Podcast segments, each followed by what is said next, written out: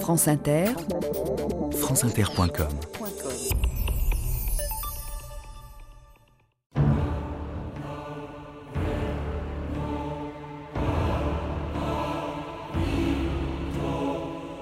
La perte de la Géorgie serait un des plus grands malheurs qui pourrait arriver à la Russie. Edmund Spencer, 1854.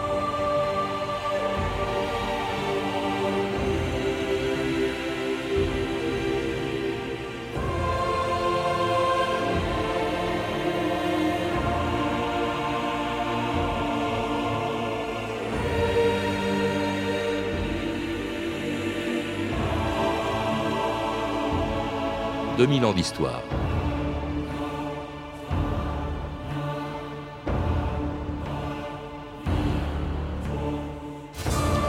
Dans l'Antiquité, la Géorgie, qu'on appelait la Colchide, était si riche que c'est là, dit-on, que Jason et ses argonautes étaient partis chercher la toison d'or.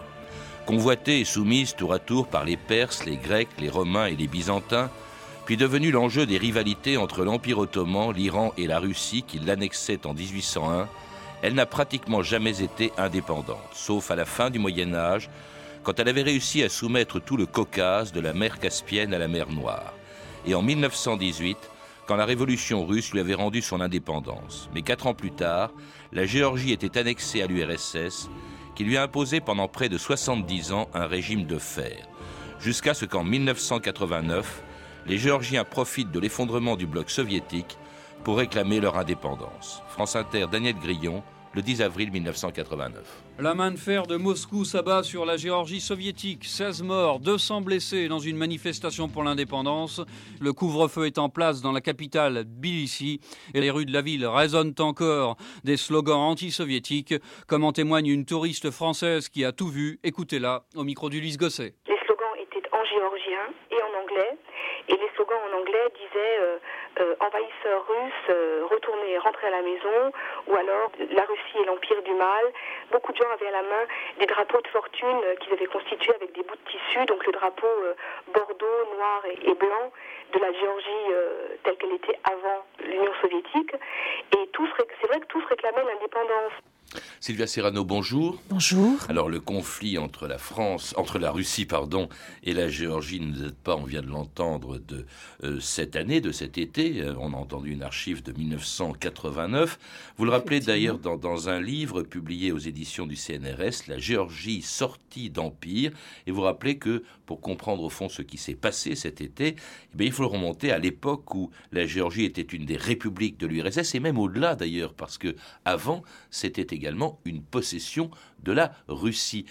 Quel intérêt, quelle importance avait la Géorgie euh, pour la Russie, puis pour l'URSS Après tout, c'est un tout petit pays, euh, à peine plus grand que l'Irlande, euh, qui compte aujourd'hui 4,5 millions d'habitants. Comment se fait-il que les Russes y, ont attaché toujours et jusqu'à aujourd'hui autant d'importance, Sylvia Serrano?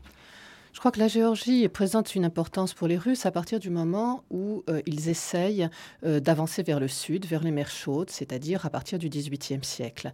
Alors ils sont euh, arrêtés dans, dans, leur expansion vers le sud en raison, de, en raison des problèmes sur d'autres fronts au XVIIIe siècle, mais à la fin du XVIIIe siècle, sous Catherine II, quand reprend cette extension vers le sud, il est absolument capital pour eux de euh, contrôler la Géorgie en raison de la situation géopolitique de la Géorgie, qui a toujours été décrite comme le verrou du Caucase. Et effectivement, ça tient entre autres à des raisons euh, purement géographiques, qui est que deux des trois voies d'accès au Caucase méridional à partir de la Russie passent par la Géorgie. Et donc, euh, le contrôle du territoire géorgien a toujours été jugé indispensable pour espérer avoir une influence au-delà euh, dans les régions plus euh, méridionales. Mais ce ne sont pas ses richesses, hein, il n'y a pas de toison d'or, c'est sa situation euh, géographique qui intéresse qui, les, Russes de, de l'époque de l'Empire, qui intéresse également l'URSS. Cela dit, entre les deux, il y a eu une très brève période d'indépendance dont les Géorgiens aujourd'hui ont gardé le souvenir, Sylvia Serrano. Tout à fait. Il y a une période d'indépendance de 1918 à 1921. Euh, en réalité, l'accession à l'indépendance de la Géorgie, de même que les autres États du Caucase méridional, s'est faite à cette époque un petit peu comme elle s'est faite en 1991, c'est-à-dire par implosion du centre. C'est à la suite de la révolution bolchevique, et eh bien le Caucase méridional s'est retrouvé totalement coupé euh, de, la capitale et n'a pas tellement eu d'autre choix que de euh, déclarer l'indépendance. Cela dit, ça a eu une importance et des conséquences qu'on mesure encore aujourd'hui aujourd'hui parce que c'est la première expérience étatique moderne.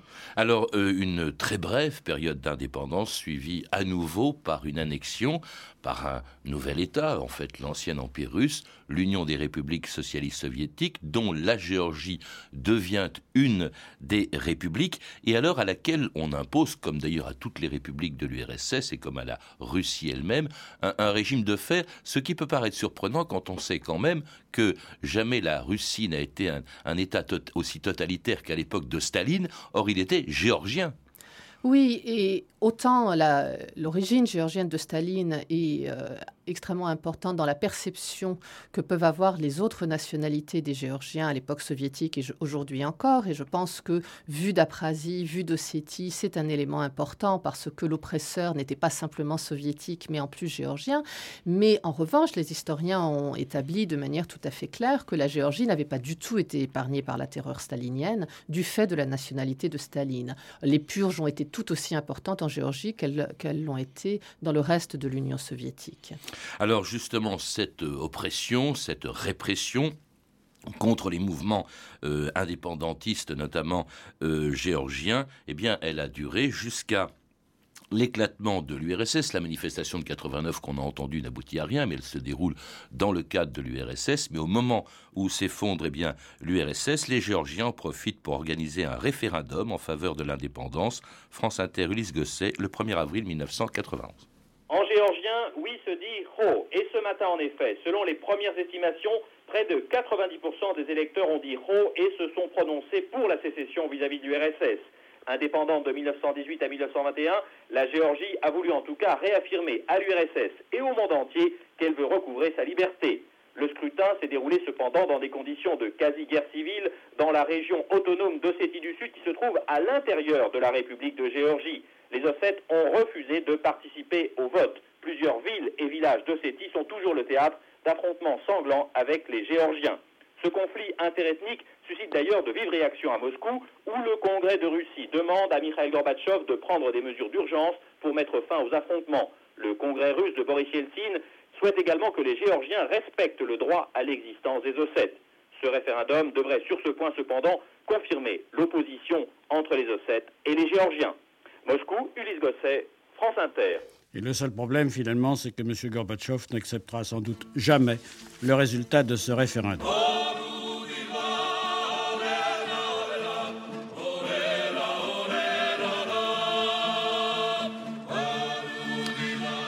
Longue vie au ciel et aux montagnes de Géorgie, c'est un chant patriotique géorgien du XXe siècle qu'on en entend. On a entendu aussi donc euh, en avril 91 ce référendum euh, qui va déboucher sur l'indépendance malgré Gorbatchev, hein, contrairement à ce que euh, disaient les informations, car la Russie n'est plus en état d'empêcher l'indépendance de la Géorgie qui est autoproclamée le 9 avril 1991, Sylvia Serrano.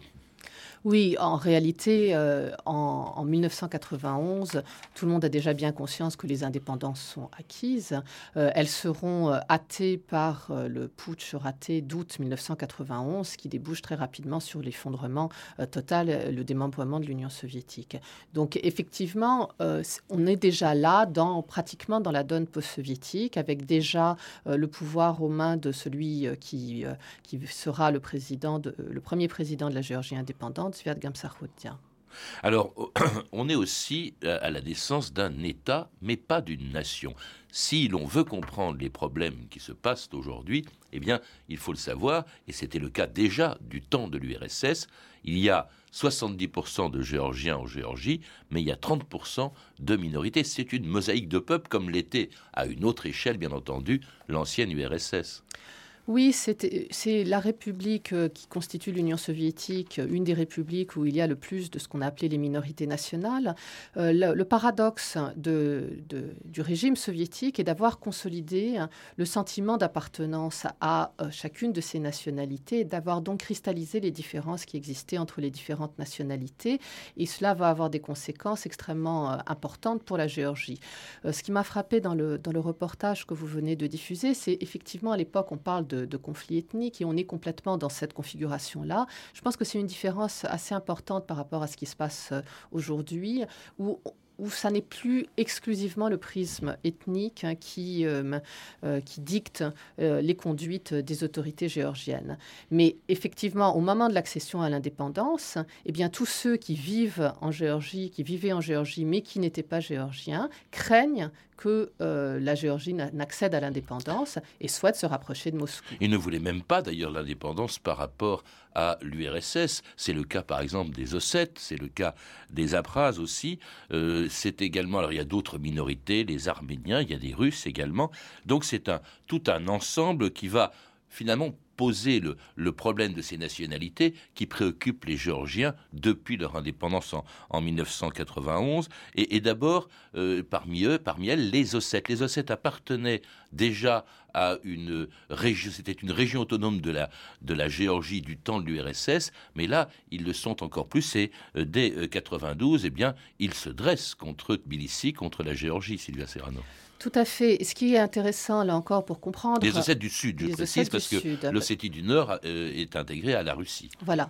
Alors, ce qui est, ce qui est vraiment important à comprendre euh, pour, euh, pour éclairer le conflit actuel, c'est que des conflits armés, des conflits sanglants, n'apparaissent absolument pas avec toutes les minorités en Géorgie, mais exclusivement avec des minorités qui sont dotées d'une administration autonome, ce qui est le cas des Aprazes et ce qui est le cas des, des Ossètes du Sud, et à condition que cette administration autonome se trouve à la frontière russe. C'est la conjonction de ces deux facteurs qui explique l'explosion, euh, enfin l'émergence de conflits. Dans tous les autres cas, y compris quand il y a une autonomie. Les Arméniens, par exemple. Les Arméniens, il y a des régions. la deuxième minorité. Oui, euh. il y a des régions de Géorgie où les Arméniens constituent plus de 90% de la population. Alors certes, il y a des problèmes, mais ces problèmes n'ont jamais dégénéré en tension euh, ouverte, ou en tout cas en conflit ouvert. Donc là, c'est vraiment le, fait que les autorités soviétiques aient octroyé une autonomie administrative qui vient légitimer des aspirations euh, des Ossètes et des Aprazes à avoir un État, euh, qu'il soit indépendant, qu'il soit rattaché euh, à la Fédération de Russie. Et tout ça datait de l'Empire. D'ailleurs, votre livre s'appelle Géorgie, sortie d'Empire, sortie difficile, parce que les soviétiques du temps de l'URSS, au fond, avaient laissé les germes de toutes les difficultés que peut connaître la Géorgie d'aujourd'hui. Tout à fait. Et il y a toujours une volonté d'instrumentaliser la carte des minorités. Et euh, très clairement, euh, Tbilissi en fait les frais aujourd'hui. Mais il n'y a pas que euh, cet élément-là. Il y a aussi le, fait que les minorités, notamment les Apras et les Ossètes, ne veulent pas être partie intégrante d'une Géorgie indépendante. Alors le problème avec l'Ossétie est réglé par le successeur du premier président géorgien, par Edouard, par Chevaradze, donc qui était, il faut le rappeler, l'ancien ministre des Affaires étrangères de, de, Gorbatchev euh, et qui était un ancien communiste qui arrive au pouvoir, qui règle le problème de l'Ossétie grâce à un cessez-le-feu et la mise en place d'une force de maintien de la paix. Aujourd'hui, l'ex-URSS est secouée par de multiples conflits dans ses anciennes républiques. Exemple, en Ossétie, où se trouve Nicolas Poincaré. C'est une région partagée entre la Géorgie et la Russie. Une force d'interposition de la CEI vient de mettre fin au combat qui s'y déroulait. Le reportage de notre envoyé spécial. Sur la base militaire de Tchingvali, capitale de l'Ossétie du Sud, un officier parachutiste de l'armée rouge donne des ordres en russe à des soldats qui sont georgiens, russes et ossètes.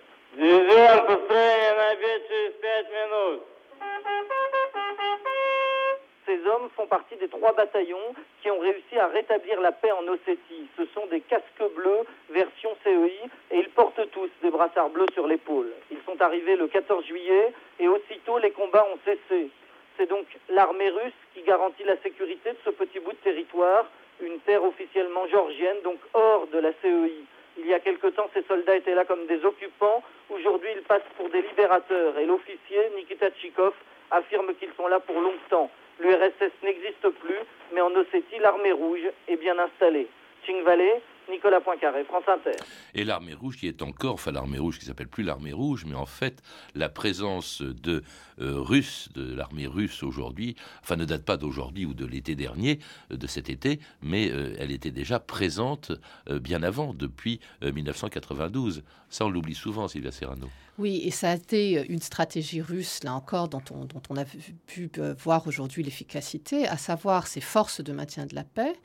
en Ossétie, et on a la même configuration en Aprasie, en Aprasie, qui plus est avec un mandat onusien, ces forces de maintien de la paix euh, dont certaines ont d'ailleurs été composées des anciens belligérants, parce qu'en Aprasie, c'est souvent les soldats qui avaient participé au combat contre les Géorgiens, qui ont tout simplement changé de casquette et qui sont devenus forces de maintien de la paix, ont été un instrument de la présence militaire russe euh, dans, euh, dans un territoire pourtant dont la Russie reconnaissait la souveraineté. Donc là, il y a eu effectivement un jeu extrêmement trouble des forces de maintien de la paix. Ce, qui me frappe aussi, c'est qu'en 92 en Ossétie et du Sud et en 93 en Aprasie, rien n'est réglé. Shevardnadze ne règle pas le problème. Il signe un cessez-le-feu. Mais la question des statuts reste, euh, la, même. reste la même. Et il y a un statu quo euh, qui, perdure jusqu'à jusqu'à août 2008. Vous avez évoqué l'Abrasie, enfin ça s'écrit Abkhazie, hein, il y a un cas, mais ça se prononce Abrasie, c'est au nord-ouest de l'actuelle Géorgie, c'est le long de, la mer euh, Noire, et d'ailleurs à peine le cessez-le-feu a-t-il été signé euh, en Ossétie du Sud qu'une guerre civile terrible, d'ailleurs beaucoup plus violente, on parle de 8000 morts, de 250 000 réfugiés qui ont dû quitter, géorgiens qui ont dû quitter l'Abrasie pour aller au sud, et ça a été ça a été extrêmement violent. Quelle est l'importance, là encore, de l'Abrasie euh, Ce n'est au fond qu'une côte le long de la mer Noire, Sylvia euh, Serrano. Alors, l'importance pour les Russes, c'est que euh, le, passage, enfin donc toutes les routes, les chemins de fer hein, qui vont de Russie en, Géorgie passent soit par la Prasie, soit par l'Ossétie du Nord, soit par l'Ossétie du Sud. Donc en contrôlant la Prasie et l'Ossétie du Sud, de fait, euh, les autorités russes contrôlent euh, toutes les voies de passage. En plus, bon, il y a eu d'autres considérations. C'est une région, la Prasie est une région côtière avec, des, avec une côte qui est absolument magnifique par ailleurs, avec des possibilités de développer le tourisme, avec un intérêt géostratégique avec, y compris, ça avait joué à l'époque, c'était, la côte où se trouvaient les dachas de la nomenclatura. Donc il y avait toute une série de facteurs euh, qui jouaient. Pour les Géorgiens, c'est 17% de leur territoire. Donc euh, en termes territoriaux, c'est important. Et puis, euh, était peuplée en 1989 à quasiment 50% par des Géorgiens. Donc à partir du moment où les populations géorgiennes sont contraintes en l'espace de quelques jours de quitter la Prasie, eh bien, on assiste à un processus de nettoyage ethnique. Et c'est là une différence absolument majeure avec le Kosovo. Les autorités russes font toujours un parallèle avec le Kosovo. L'une des différences majeures, c'est que si les Apras aujourd'hui sont majoritaires et peuvent donc euh, gagner des référendums où ils demandent l'indépendance, c'est suite à un, processus de nettoyage. Ils ont chassé les Géorgiens qui y habitaient. Voilà. Alors, donc, ces conflits euh, interethniques ou ces conflits, ces espèces de guerres civiles, au fond, c'est ce qui va préoccuper l'essentiel du euh, président Shevardnadze de, pendant les dix ans où il est resté au, pouvoir, euh, avec une économie qui est en difficulté, aussi avec des soupçons de corruption et même de fraude électorale lorsque euh, aux élections législatives de 2003, eh bien, euh, il remporte la victoire. En fait, ça provoque une véritable révolution, la révolution des Roses, qui allait donc porter au pouvoir un nouveau président, France Inter, Philippe Abitboul, le 4 janvier 2004. Élection présidentielle en Géorgie, 1 800 000 électeurs étaient appelés aux urnes pour choisir le nouveau président de cette République du Caucase. Le 23 novembre dernier, le président Édouard Chevarnadze avait été contraint de démissionner sous la pression populaire de ce que l'on a appelé la révolution de la rose, une contestation à la tête de laquelle se trouvait le leader de l'opposition réformatrice, Mikhail Saakashvili. Il est d'ailleurs donné archi-favori pour cette élection. Avant même la publication des résultats officiels, Mikhail Saakashvili a proclamé sa victoire. Il a aussi tenu à s'exprimer en français pour cette journée historique, dit-il, pour son pays. C'est une exclusivité France Inter. Ce jour euh, très important parce que la euh, participation était très haute. J'étais vraiment étonné. C'est un jour, très grand jour pour notre futur développement. Vraiment peuvent déterminer, définir euh, l'avenir de la Géorgie pour très longtemps. Et là aussi la, situation de l'intégration de, de la Géorgie en Europe. C'est ça qui est important. Mikhail Saakashvili a 36 ans, il a fait ses études en France, à Strasbourg et aux États-Unis. Il est marié à une Hollandaise et affirme vouloir faire rentrer la Géorgie dans l'Union européenne et l'OTAN. Un discours pro-occidental qui plaît à la jeunesse du pays. Tbilissi, Bruno Caden, France Inter.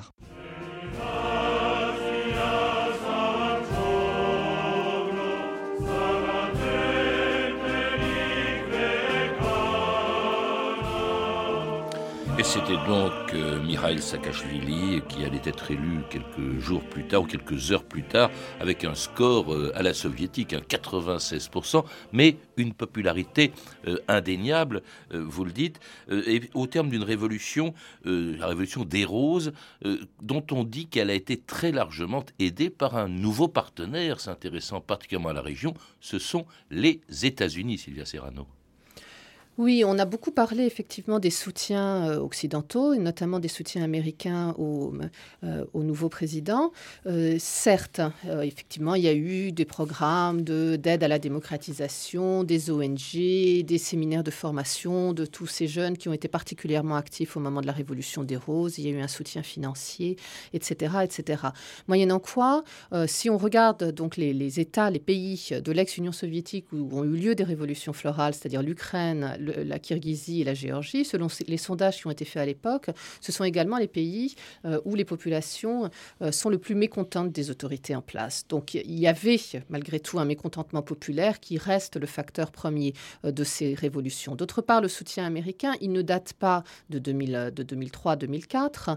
Euh, en fait, il date quasiment de 2001. C'est dans la, dans la, après le, le 11 septembre que les États-Unis se saisissent de, des opportunités qui s'ouvrent à eux pour engager hein, euh, sur de nouvelles bases la coopération militaire avec la Géorgie et envoyer et lancer des gros programmes de coopération militaire. Le problème, c'est que, comme vous l'avez dit, les autorités de Shevardnadze ne sont pas jugées fiables et effectivement, les Américains voient d'un très bon œil l'arrivée d'un nouveau président très pro-occidental. Oui, qui veut précisément adhérer à l'Union européenne, adhérer à l'OTAN, ce qui évidemment paraît être une provocation euh, pour, euh, pour la Russie.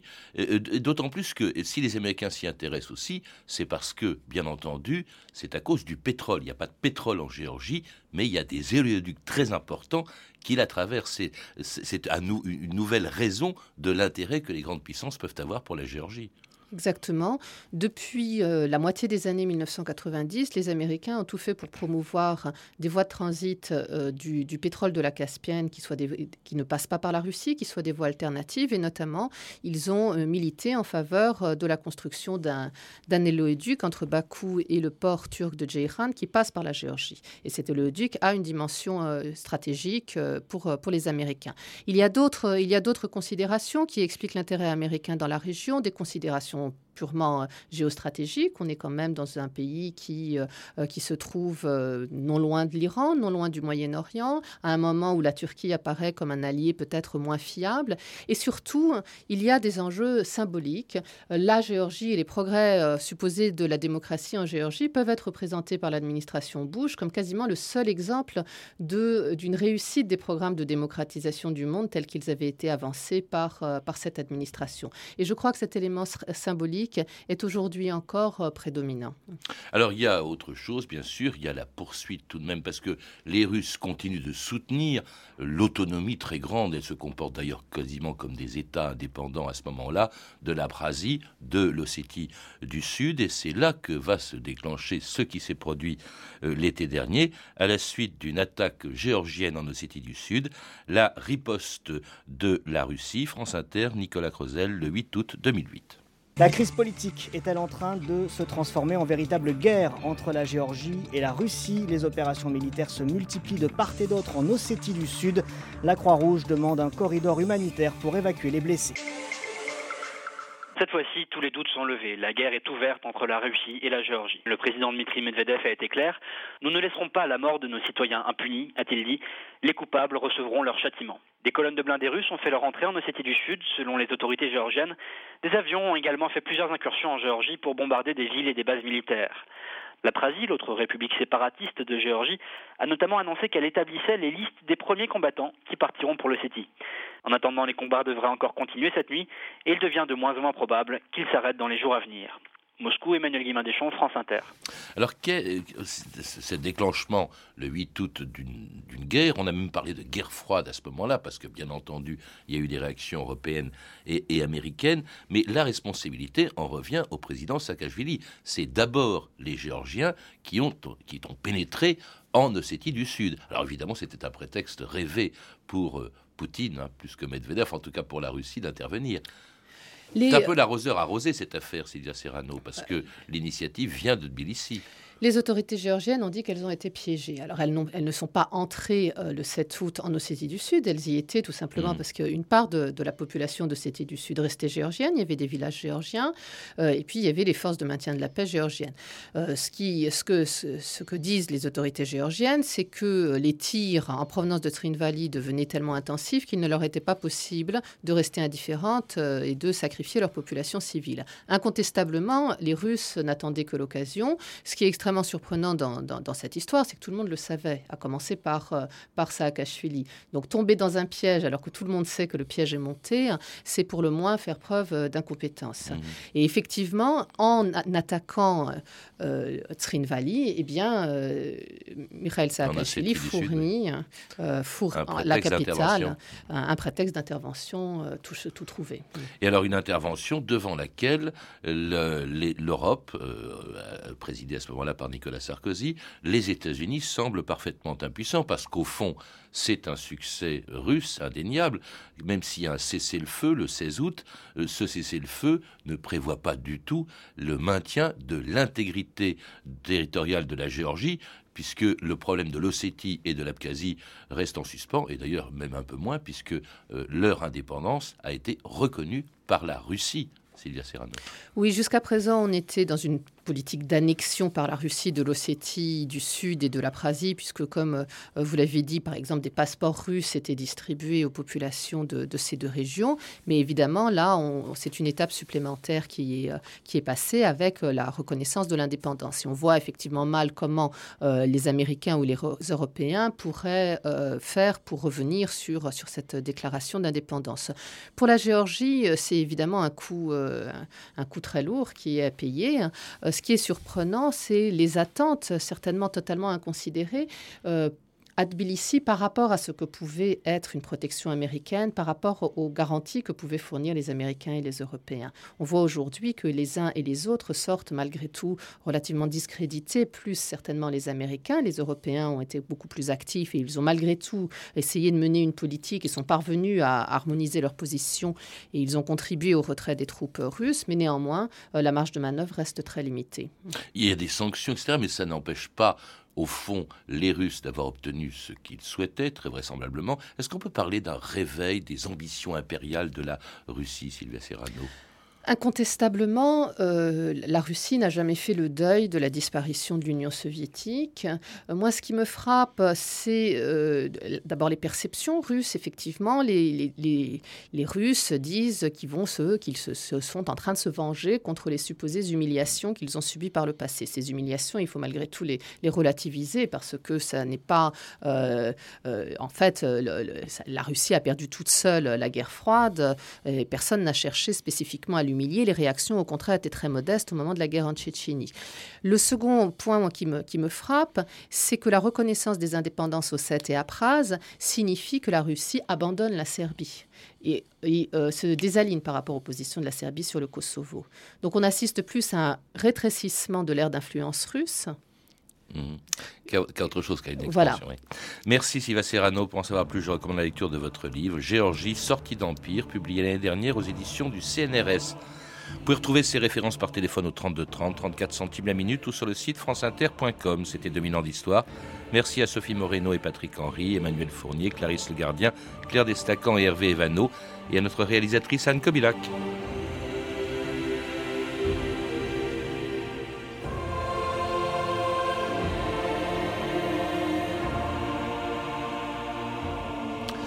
Demain, dans 2000 ans d'histoire, euh, à l'occasion du 150e anniversaire de sa naissance, Charles de Foucault.